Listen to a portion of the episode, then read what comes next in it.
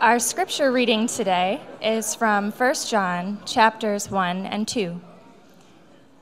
That which was from the beginning, which we have heard, which we have seen with our eyes, which we looked upon and have touched with our hands concerning the word of life, the life was made manifest, and we have seen it and testify to it and proclaim to you the eternal life, which was with the Father and was made manifest to us. That which we have seen and heard, we proclaim also to you, so that you too may have fellowship with us. And indeed, our fellowship is with the Father and with his Son, Jesus Christ. And we are writing these things so that our joy may be complete. This is the message we have heard from him and proclaimed to you, that God is light, and in him is no darkness at all. If we say we have fellowship with him while we walk in darkness, we lie and do not practice the truth. But if we walk in the light, as he is in the light, we have fellowship with one another, and the blood of Jesus his Son cleanses us from all sin. If we say we have no sin, we deceive ourselves, and the truth is not in us. If we confess our sins, he is faithful and just to forgive us our sins and to cleanse us from all unrighteousness. If we say we have not sinned, we make him a liar, and his word is not in us. My little children, I am writing these things to you so that you may not sin. But if anyone does sin, we have an advocate with the Father, Jesus Christ the righteous. He is the propitiation for our sins, and not for ours only, but also for the sins of the whole world. This is the word of the Lord. Amen. Amen. Thank you, Catherine. If you're new around here, my name is Steve, and I'm one of the pastors here, and I am thrilled to get to bring God's word to us today. And today, we are embarking on a new journey together, a month long journey. And when I say we, I'm talking about all of us, all new lifers at all three of our campuses.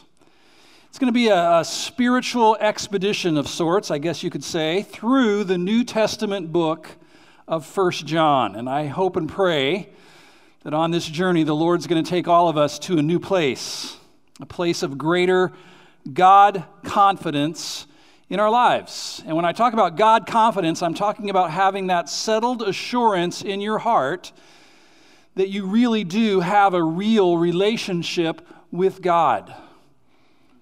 I'm talking about having an unshakable certainty that you do possess his eternal life within you, that your sins are truly forgiven, that you are justified before him, and that you are righteous in his sight.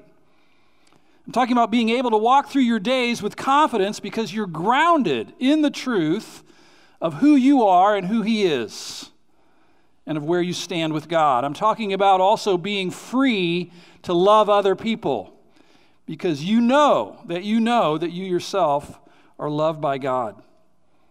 I'm a pastor, and I so want this for you. I so want you to be able to walk through your days in God confidence, and God wants that for you. And he included the book of 1 John in the New Testament, in the Bible, to help us all get there. I'm so looking forward to this. Now, as I've mentioned the last few weeks, there are three main ways to participate in this confident campaign, these 29 days of growing in God confidence, and I'm challenging you to commit to all three. Imagine that. First, there's a daily piece to it, that daily devotional through the book of 1 John. And if you haven't already picked one up, they look like this. I think over 500 of them were taken last week, but we have them in the lobby. It's not too late to start. It actually begins today, and I hope that you will pick one of those up. It's also on digital form on our website. You can download it there, and I'm challenging you to immerse yourself in the book of 1 John these next 29 days, and this devotional will help you do that. That's the first piece. The second piece is getting connected to a small group, a weekly small group, especially during this season. And even though this emphasis begins today, I want you to know it's not too late. You can still get involved with a small group. Groups are going to start their 1 John study this upcoming week. Lots of groups to choose from. If you need some help in finding a group that's a good fit, you can stop by our Next Step Center in the lobby when we're done here this morning, and some very nice people there will help you get connected. And if being in a group is new to you, my recommendation is that you'd make an initial commitment to just go for these 5 weeks to check it out. When that's completed, you can evaluate and see if you want to continue on. But that's a very important piece of this. And then the third piece is, well, you're already doing it, right? Right here, faithfulness in weekend worship together. And for some of you, committing to being here 5 weeks in a row on Sundays is no big deal. That's already in the rhythm of your life, and that's great. For others of you, being here 5 weeks in a row would be a record of sorts. And I challenge you to set a new record, okay? If that's the case, we're all going to get the most benefit from this if we make a point of being here and worshiping the Lord with the rest of our church family. And so I challenge you to commit to all three of those. You'll want to take the study guide out of your worship folder so you can track along with me. 1 John is a short little book near the back of your Bible, near the end of the New Testament. It's actually a letter, and it's filled with truth, rock solid, granite-like truth to build your life on, to build your faith on. 1 John is all about knowing the truth. Say that with me. Knowing the truth about God, the truth about Jesus, the truth about the Holy Spirit. 1 John is about the truth about humanity and about sin and about forgiveness and eternal life. It's full of truth about yourself and about other people and about this world. It also contains truth about Satan and the deceivers who work for him, who are trying to lure us away from the truth. 1 John was written to help all of us grow more confident through knowing the truth, not just your truth or my truth, but the truth, absolute truth. So first, let me give you some fast facts about 1 John. First, it's short, 5 chapters. And if you haven't read a book yet this year, you can get one under your belt in about 20 minutes. I've been listening to 1 John on audio every morning for the last month. It's short, but it's full of content that is so, so rich. It's also simple. John uses a limited vocabulary, mostly easy words, except propitiation, which we'll talk about a little bit. Christianity is pretty simple to John. He's a black and white type of guy. He doesn't deal much with the gray areas. To him, people either have eternal life or they don't.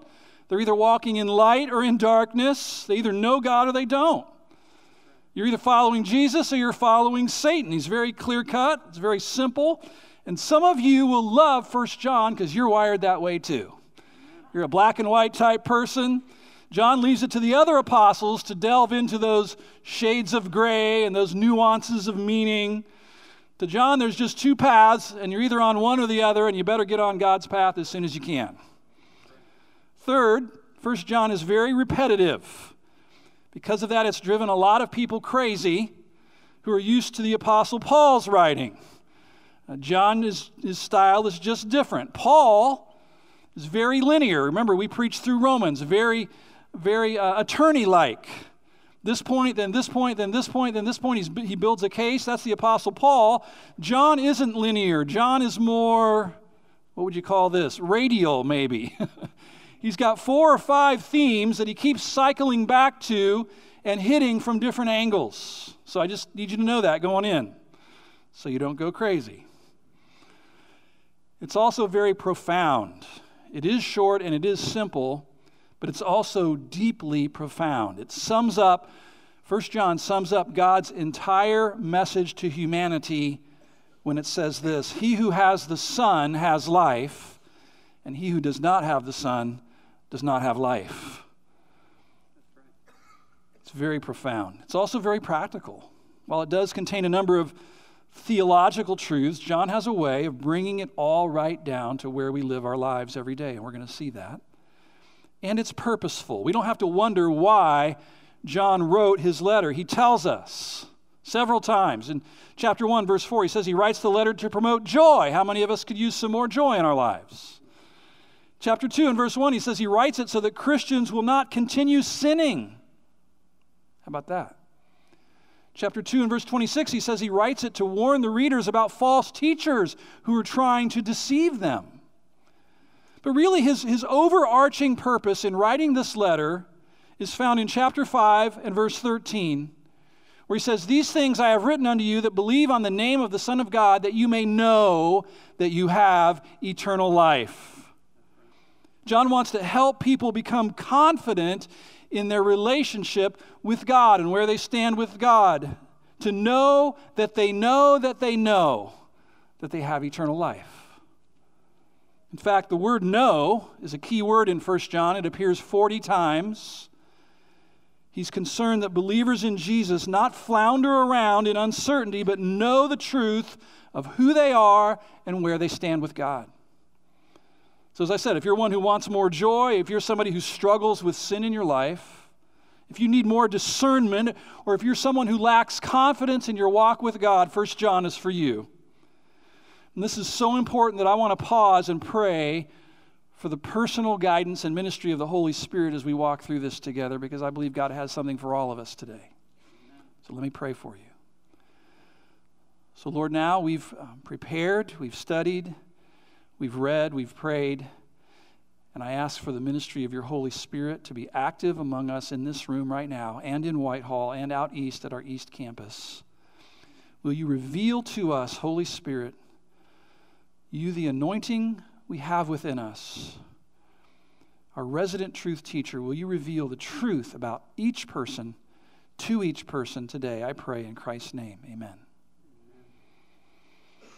Now, interesting, the way John goes about helping us know the truth and grow in our confidence is by presenting to us a series of tests. Tests by which anybody can know, really, if they're really a Christian, if they've genuinely experienced being born again, having their heart changed by Christ. It's kind of like when you go to the doctor, like I did a few months ago, and he runs some tests on you, right? Or runs some scans, perhaps. Why does he do that? Well, in order to reveal your true condition, right? The hope is that the test results will reveal what's really going on inside of you so that you will know the truth. Then a treatment plan can be prescribed. Well, really, it's the same here, but in a spiritual sense, Dr. John, in a sense, is going to put us through a series of tests designed to reveal our true condition spiritually so we can know what's really going on inside. What are these tests? Well, throughout this letter, we're going to find four of them. And as I said, he presents them over and over and over and over again. First is a doctrinal test, a doctrinal test. Do you hold fast to what the apostles taught about Jesus? Second test is the sin test. The sin test. Is it your habit to own up to your sins rather than seeking to keep them hidden and concealed? That's the sin test. The third test is the obedience test. Is your heart inclined to please Jesus by doing what he says?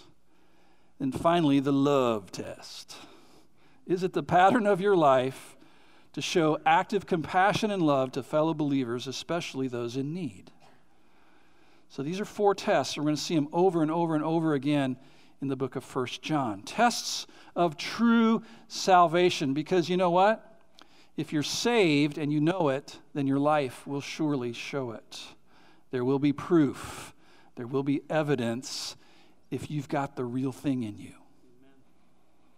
Obviously, the primary application for these tests, I don't think we're supposed to run around, giving this test to others. The primary application is for who? Yourself, right? These are for me, to help me know where I stand with God. But I will say, John is also concerned that God's people be discerning about the influence of others, the people we're listening to, the people we're following. Are they the real deal? Or are they imposters posing as Christians who are going to end up leading us astray? These tests can also help us know that. And yes, there is a third application here. It would be for the people that we're in community with, because our professions of faith in Jesus were meant to be affirmed by others with whom we're doing life together. We'll talk more about that. And a fourth application would be for pastors. Pastors who want their people to walk in confidence of their salvation. John himself had been a pastor. And he writes this as an apostle, but also as a pastor, a spiritual shepherd who feels a responsibility for his people. And so it's in that spirit that I'm talking about this with you all today. So there's a reality that's underneath everything John says in this letter, okay? And we need to understand this reality, and it's this. Not everyone who says they're a Christian is a Christian. I feel a twinge of discomfort even saying that. But not everybody who professes to know Jesus knows Jesus. We're aware of this, right? I mean, Jesus actually talked a lot about this. He said, there are wheat and there are tares. And the tares grow up among the wheat, and tares look like wheat. There are professors of faith, and there are possessors of faith. Think about Judas, who walked the walk, talked the talk, looked like a Christian, externally, outwardly, connected to Jesus, but he wasn't the real thing. This is found over and over in Scripture. There is saving faith, and there is faith that is suspect because there's no evidence. Jesus gave that haunting statement once to a group of people, and he said, look, not everyone who says to me, Lord, Lord, will enter into the kingdom of heaven. Not everyone who claims to be a Christian is a Christian. And so I have to be honest, as a pastor who cares for you, who wants God's best for you, my hope and prayer during this month is that if there are any new lifers, listen to me carefully, if there are any new lifers who are deceiving themselves about where they stand with God, my prayer is that that will get revealed to you. And you'll realize, oh, I've been a churchian, but I'm not a Christian. I'm not really a believer. Yeah, I made a profession of faith in 1974 or 1982 or 1997 or 2003 or 2017, but I don't see any evidence in my own life that I'm really a Christian. I mean, it would be good to know that, right? Just like in the medical world, if you have cancer, it's good to know that so that you can begin to address that condition. And so as a pastor, this is one of my prayers for you during this month, that there will be a number of you who will come to the realization, I'm not really a Christian, so now I can become one by repenting of my sins and trusting fully in the good news of the gospel. Hope you know my heart about this. The test results will show the truth. 1 John was written by John, a friend of Jesus, a contemporary of Jesus, probably met Jesus as a young man. He actually ended up writing how many books of the New Testament, do you think? 5. Gospel of John, 1st, 2nd, and 3rd John, and Revelation, yeah, that John. He was in Jesus' inner circle of disciples. He knew Jesus personally. He lived with him for 3 years. He heard Jesus' teachings. He was there that day when Jesus pulled back his robe of flesh and showed the world who he really was on the Mount of Transfiguration. And John became one of a select group of men called apostles, who were authorized by Jesus to record what they had seen and heard from Jesus and then pass that truth on to others. That's why his books are in our Bible, in our New Testament.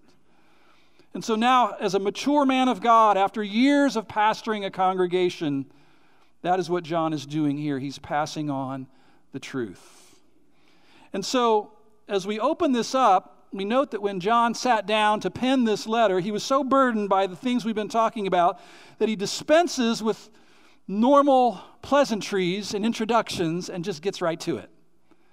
You know, he could start out by saying, hey, John here, how's it going? How's the weather in your neck of the woods? Here's what's going on with me. He doesn't do any of that right out of the chute. He lays out 2 of the 4 tests of salvation that I mentioned earlier. The doctrinal test and the sin test. That's how he starts his letter. do you hold fast to what the apostles of Jesus taught about Jesus? And is it your habit to own up to your sins rather than to try to keep them hidden? In other words, is your view of Jesus accurate, and are you dealing with your sins? How's that for an opening to a letter? He's saying we can become more confident of our salvation by testing our beliefs about Jesus to see if they align with what the apostles believed about him. And we can boost our confidence even more if we see in our lives a pattern of owning up to our sins instead of trying to keep them covered up all the time. So two evidences, two tests of true salvation right here in chapter 1. We're going to unpack them a bit more. First, test number 1, the doctrinal test. Do you hold fast to what the apostles taught about Jesus? Again, here's how the letter opens. That which was from the beginning, which we have heard, which we have seen with our eyes, which we looked upon and have touched with our hands, concerning the word of life. The life was made manifest, or literally appeared. We have seen it, testify to it, and proclaim to you the eternal life which was with the Father and was made manifest to us, appeared to us. And that which we have seen and heard, we being the apostles, that which we apostles have seen and heard, we proclaim also to you, so that you may have fellowship with us. And indeed, our fellowship is with the Father and with his Son, Jesus Christ. And we are writing these things so that our joy may be complete. The language here is a little bit cryptic, but we can figure it out. John opens his letter by talking about a person. This person is someone who, he says, existed from the beginning. He was with the Father, but then he appeared. He was made manifest on the earth. He was called the Word of Life. He was called Eternal Life, and he was called the Son. And if we have any uncertainty about who it is, he then names him in verse 3, Jesus Christ. So John starts out by testifying about Jesus. He's a good, gospel-driven man. Centered in the gospel, he wants to start out talking about Jesus. And his testimony about Jesus agrees with the testimony of the other apostles. Here it is. Here's the testimony of the apostles. We experienced Jesus firsthand. We know for sure who he was. We're proclaiming him to you. He's actually our message. We have fellowship with God through knowing Jesus. You can too. And telling you the message of Jesus brings us great joy. Amen.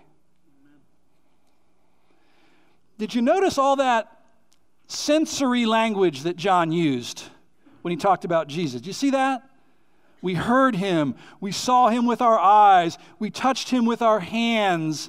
Why does he say it that way? Well, he uses that kind of sensory language in order to combat a particular teaching that was making the rounds in those days. Some teachers were going around speaking to Christian people, and they were claiming that Jesus didn't really have a material physical body. Now, that sounds weird, right? So the teaching was called Gnosticism, and this is the early form of Gnosticism. There was an offshoot, a branch called the Docetists. And the Gnostics basically believed that all matter is evil and spirit is good.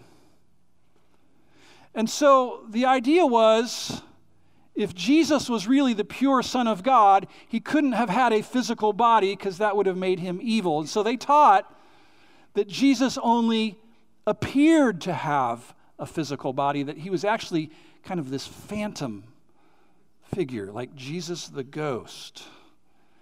Because in their worldview, in their philosophy, physical bodies were evil, were sinful, as all the material world, all matter. Kind of weird, right? So right off the bat, John, out of the chute, counters that view. He says, no. We lived with the man. We ate with him. We hugged him. We fished with him. We saw him eat fish sandwiches. He had a body. He was a real man. He was no phantom. Now, here's the point of all this. Here's the point. True Christians think right thoughts about Jesus. They believe in the real Jesus. They believe what Peter and James and John wrote about Jesus. They grow in their confidence of who Jesus is by trusting the testimony of those first century apostles because they were eyewitnesses of Jesus. They knew him personally. You know what? Deviant groups, cults, pseudo-Christian groups have always sought to tamper with the apostolic testimony about Jesus and alter it somehow. These groups say, and some knock on my door the other day, there's two extremes of what they teach. They'll say either Jesus wasn't fully God or he wasn't fully human. This is rampant, right? Every cultic group, every pseudo-Christian group wants to tamper with the identity of Jesus and diminish him somehow, divide him up somehow. And here's the result. They end up creating their own Jesus, who's not the real Jesus that's in the Bible. He's fictional. He's a concoction of their own minds. They preach a Jesus who didn't really say the things that the real Jesus said that are recorded in Scripture. He didn't really do the things the real Jesus did that are recorded in Scripture. They've made up Jesus. Paul talked about this. He talked about another Jesus who's fictional. John was worried that these false teachers were influencing his readers to embrace a fake Jesus. And frankly, I'm worried about that in our day. I think there's a lot of teachers who are teaching a Jesus who isn't the Jesus that we find in the pages of the New Testament in accordance with the apostolic testimony and record. And John knew that if you believe in a pseudo-Jesus, then you are a pseudo-Christian. You're not following the man, the God-man, Jesus. So what we believe about Jesus matters. If we believe in a Jesus who is somehow less than what the apostles reported him to be, that false Jesus can't save anybody. Only the true Jesus is alive today. Only he can save people from their sins. People who call upon him in faith. So here's the question on this point. To what extent, listen now, to what extent do you trust the apostles' testimony about Jesus that's recorded in this book? And second, have you ever called out to that Jesus, the real Jesus, to save you from your sins? Has there ever been a point in time in your life when you recognized your true condition before God as a sinful person and said, Jesus, I need you to save me. You're my only hope or I'm doomed. That's the beginning point of eternal salvation. During this series, if you are a genuine believer, I pray the Holy Spirit will strengthen your confidence that you are truly forgiven and made righteous by the real Jesus. And if not, I implore you to turn to the real Jesus today and put your life and your eternity in his hands. So you with me so far? The first test, the doctrinal test. Do you hold fast? Do you hold fast to what the apostles said about Jesus? But after opening with that, John moves quickly to the next test. Obviously, this was on his heart too, and this is the sin test. Is it your habit, here's the test question, is it your habit, is it your pattern in life to own up to your sins rather than seeking to keep them hidden? Verse 5. This is the message that we have heard from him, from Jesus, and proclaim to you, that God is light, and in him is no darkness at all. If we say we have fellowship with him while we walk in darkness, we lie and do not practice the truth. But if we walk in the light, as he is in the light, we have fellowship with one another, and the blood of Jesus, his son, cleanses us from all sin. If we say we have no sin, we deceive ourselves. The truth is not in us. But if we confess our sins, he is faithful and just to forgive us our sins and to cleanse us from all unrighteousness. If we say we have not sinned, we make him a liar, and his word is not in us. My little children, I'm writing these things to you so that you may not sin. But if anyone does sin, we have an advocate with the Father, a defense attorney with the Father, Jesus Christ, the righteous one. He is the propitiation for our sins, not for ours only, but also for the sins of the whole world. Man, that's rich. We're going to be taught by John three big truths about God in this letter. God is life, God is light, and God is love. God is the very definition of those three beautiful concepts. And so the big question for people is this: are you in fellowship with this God? The God who is life and light and love. Meaning, fellowship, the original word is koinonia. We know this word. Many of us do. Partnership, relationship. Are you in relational partnership with this God? Are you in fellowship with the God who is life and light and love? By the way, this is what we were saved for. We know we were saved from some things. Here's what we were saved for: to walk with God, to be in fellowship with God, like our first ancestors were, Adam and Eve, back in the garden, right? What were they doing? It says they walked with God. Like, walked with God. Can you imagine what that was like? They were in his presence. They were marveling at the things he had made together. They were laughing together, enjoying life together. This word koinonia could mean doing life together with God. It's what we were made for. I mean, we know what happened in Genesis chapter 3, the downfall, but prior to that, they were walking with God, and it's what Jesus seeks to restore for his people, that we can walk with God again, be close to him, abide in him, worship him, to have fellowship with God. John is telling his readers that this is possible, and this is God's purpose for us. How glorious is that? And he's applying a test here, a second test. He's saying that there are people in this world who claim to be in fellowship with God like that. They claim to be Christians. They claim to be doing life with God, but their claim is suspect because they fail the sin test. They say they are saved. They're like, yeah, I'm born again, I'm a Christian. But they're not, as evidenced by the fact that they're not regularly dealing with their sins. They are professors of saving faith, but not possessors of saving faith. So he presents three false claims here. They're in verses 6, 8, and 10 that these people are making. First, some were saying, I can be in fellowship with God while living a sinful lifestyle with no repentance.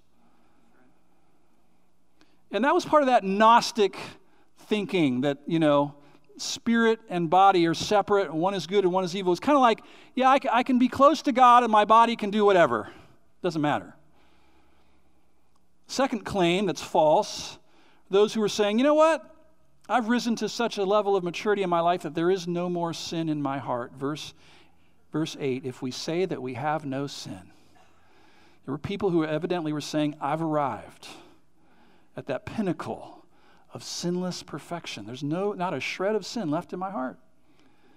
And then verse 10, if we say that we have not sinned, I've never in my life, some people were evidently saying, I've never sinned. It's funny, I was playing pickleball last week with a guy, and we're back in the locker room together afterwards. You know, we're all gross and sweaty, and I'm asking him what he does for a living when he's not playing pickleball, and he tells me, and he's like, well, what do you do? I'm like, well, I'm a pastor, actually. You know what he said right out of the chute? He said, well, we need more pastors because we're all sinners. I thought that was pretty good. The conversation begins to open up now into a spiritual place. Three claims, and John responds to the people who would say these things. Not true, not true, not true. Claim number one, not true. Sure, you can say whatever you want. You can say you're in fellowship with God, but the truth is you can't be in fellowship with the God who is light and be walking in darkness.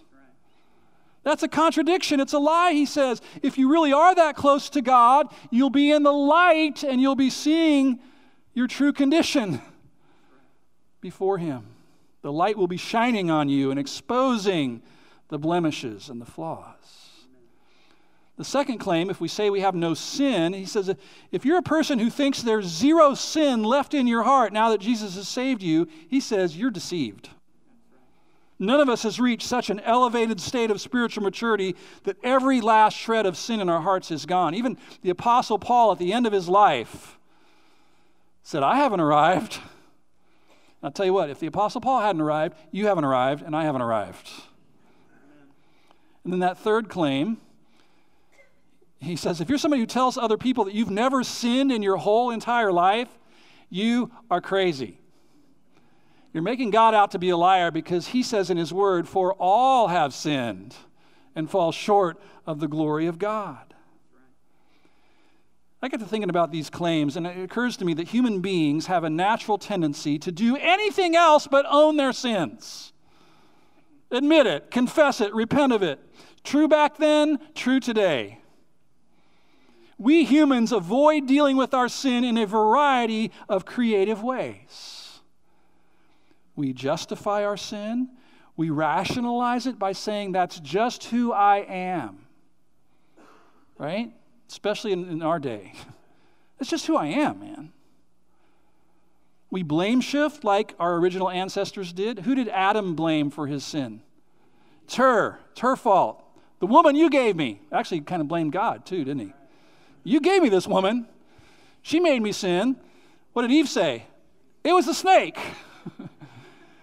And humans have been blame shifting ever since. Your fault, your fault, your fault, your fault, your fault. Just think about our government these days. Who's taking ownership? Who's taking responsibility? Everybody's pointing fingers. It's an epidemic.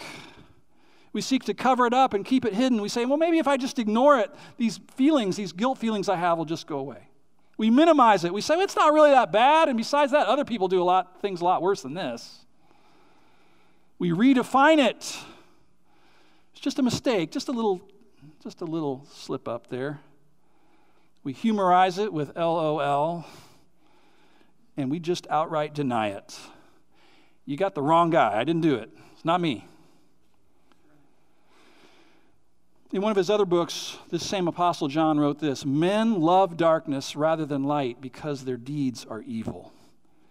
We think we're better off if we can keep it all concealed and hidden and in the dark. What John is saying here is very simple. True Christians deal with their sin. They admit their sins to themselves, to God, and in some cases to other people. They're what they thought, or what they said, or what they did, or what they didn't think, or didn't say, or didn't do was wrong, was wicked, was evil. Do you ever confess your sins? True Christians realize that sin is what breaks fellowship with God. Sin is what damages relationships with other people. The reality is this: coming to grips with our sin is the way we became Christians in the first place. You can't be a Christian if you don't stop and pause and own your sins, right? Because it's not until then that you know that you need a Savior to save you from your sins. Coming to the realization, I got a big problem that I can't solve myself. My sin is separating me from a holy God. I deserve to be judged. God, I need you to solve this for me because I can't solve it myself. Amen. That's how you become a Christian, by humbling yourself to that point. And here's what John is saying.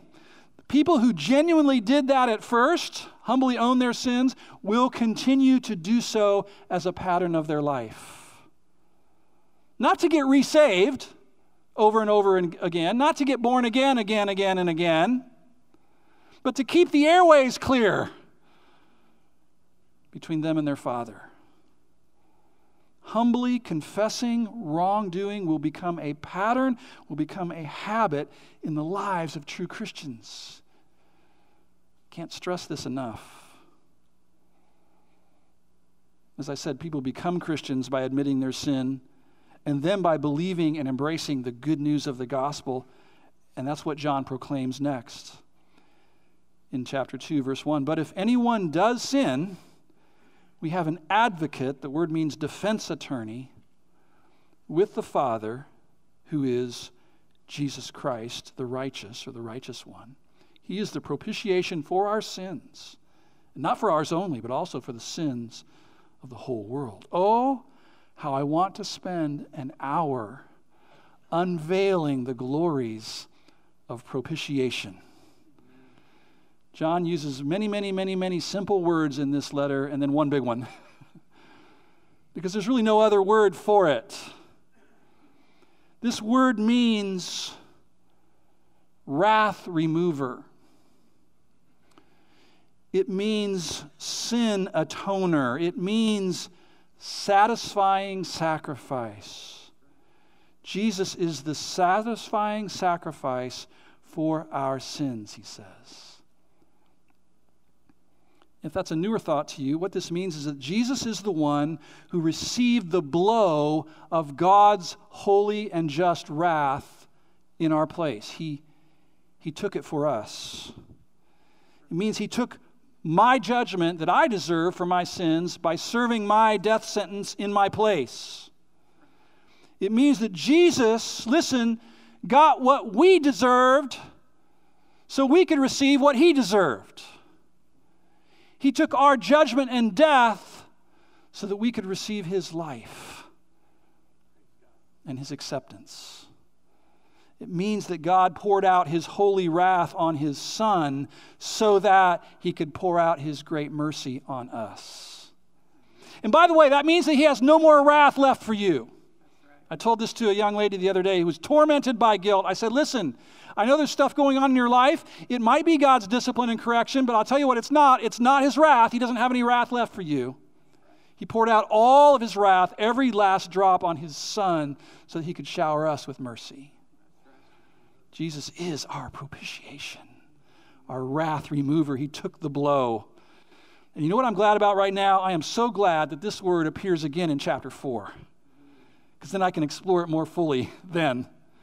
Propitiation is at the core of the good news. It's at the core of the gospel, that he took our place. It's what true Christians have believed for millennia. Here's the point. If you are one who wants to be in fellowship with God, you must walk in the light. Walking in the light means dealing honestly with your sins. True Christians who really do possess God's eternal life don't try to keep their sins covered up. Have you ever heard Proverbs 28:13 before? Is it on your outline? Would you read it out loud with me? Whoever conceals his transgressions will not prosper, but he who confesses and forsakes them will obtain mercy. 1 John 1:9 is right in the passage we're studying. If we confess our sins, he is faithful and just to forgive us our sins and cleanse us from all unrighteousness. There is nothing you or I could do that is outside the scope of the mercy and grace of God. The cleansing, forgiving grace of God. All unrighteousness. Listen, Christian people are not those who never sin. Aren't you glad? He's already said that. If we say we have no sin, we deceive ourselves, right? And he says it again in chapter 2 and verse 1. But if anyone does sin, so be clear on this, this is not the test of sinless perfection. If that was the test, there would be no Christians. We'd all fail it. But it is the test of owning sin, of bringing it out into the light, of naming it, calling it what God calls it. By the way, that's what confess means. The original word, homologeo, to say the same thing that God says about it. I say what you say about what happened. And confession includes accepting the consequences that may result from confessing our sins. In fact, I believe that's a primary way you can tell if someone's confession is genuine. They're willing to accept the consequences.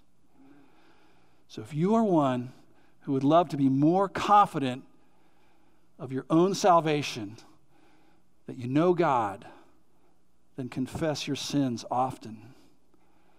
When God shows you something in your mind or in your heart or in your behavior or in your choices or decisions that's out of alignment with his will, own it. Own it to yourself, confess it to God, call it what he calls it. Yes, that was sin. I do this. I've confessed, I know you think that it's not true. I, I'm, there is sin in my heart. I've confessed sins this week. I confessed a sin to an accountability partner this week. And it was good for my soul to do it. Because it's pride. It's pride that keeps us from confessing. It's pride that says, keep that thing secret. Keep it concealed. You don't want your image to be marred in front of people. That's pride coming to the rescue. For some of you, the best thing you can do with your sin is not only to admit it yourself and confess it to God, but to share it with somebody else, because that will puncture your pride. And at the root of sin is pride. Amen. I believe the Lord is going to speak to us throughout this series. I think he's going to speak to us during our small group times together.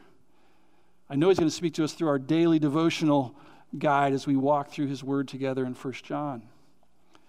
Maybe you're going to have a breakthrough moment in the middle of February, maybe towards the end of February, but I'm pretty convinced that for some people in this room, the moment that God is speaking powerfully to you about this is right now. It's his mercy to take us through 1 John 1 together and call us to walk in the light and get honest about our sin. Let's not take our cues from Bill Cosby. Let's not take our cues on this from Harvey Weinstein. I didn't do it. Deny. And I saw him on TV this week, and he's all hunched over, and he's a tormented soul. And it's taking its toll on him. This is not the way of the follower of Jesus. We can be free from that. I believe the Lord is telling us it's time to step out of the shadows to bring that thing into the light, to come clean. Yes, it'll be hard. Yes, it'll be painful. Yes, it'll be embarrassing. Yes, it'll be humbling. Yes, your pride will get punctured, and that's a good thing. Yes, there will probably be consequences, but what's the alternative? If we keep trying to keep it secret, keep it covered, cover our tracks, that sin is going to continue dominating us. Our conscience is going to continue tormenting us. Our vitality and our confidence will continue to be drained away. Listen, it's the work of Satan the deceiver to whisper into our ears that keeping it hidden is smart. Oh yeah, it's smart. That's what you ought to do. That's Satan. That's the way to save ourselves. When I think back over 35 years of ministering to people, I can say this: it's the confessors who end up prospering spiritually, not the concealers, not the hiders. It's the humble who are rewarded by God, not the proud. There are two quotes about sin that the Lord often reminds me of. You've heard these before. Sin will take you further than you want to go, keep you longer than you want to stay, and cost you more than you want to pay. And second, sin remains unconquered until it is uncovered. I ask you today, what sin has been plaguing you? What sin that do you find you just keep giving in? You just keep giving in. What happened to your joy? What happened to your God confidence? It's been siphoned off. I want you to know that 1 John 1:9 is still true. If we confess our sins, he is faithful and just to forgive us our sins and cleanse us from all unrighteousness. So I say, a merciful God wants to hear your confession today. Step into the light, brother. Come clean to God, sister. Own it to yourself. I did it. Confess it to God. I agree with you that it was sinful. Admit it to appropriate others. I've sinned, and I'm humbling myself and hoping for healing by confessing it to you, and turn away from it. I hate my sin. I'm disgusted with it. By God's grace, I'm ridding myself of it. And for some of you, I would say this: you need to confess it to somebody else. That's the sticking point for you. Appropriate person, a trusted person, a confidant person, but that's what will break its power in your life. As long as it stays hidden and concealed, it has power. But when you bring it into the light, it loses its power. Do you understand what I'm saying? I've confessed my sins to other people on many occasions, including my wife. I've heard confessions through the years, many. A secret gambling addiction, secret sexual sin, pornography, arrogant, pharisaical pride, horrible attitude, mistreating my spouse, sexual affair, porn addiction, envy.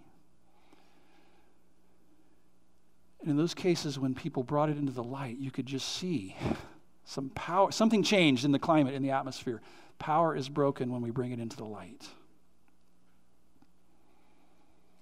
I've alerted our prayer partners today that some of you might come to them today with a confession. And I'm going to be down here also, okay? It will remain confidential. You can come and be prayed for anything. Some of you need to come and be saved. Like come to Jesus and give him your life today. But perhaps there are people in this room, and I'm certain that there are, who need to come and confess a sin to somebody else, a trusted spiritual confidant, and let them pray God's grace into your life. So would you bow your heads with me? And I'm going to ask our prayer partners to take their place. I'm going to pray that the Lord will reveal to you if this is an essential step for your confession and repentance today.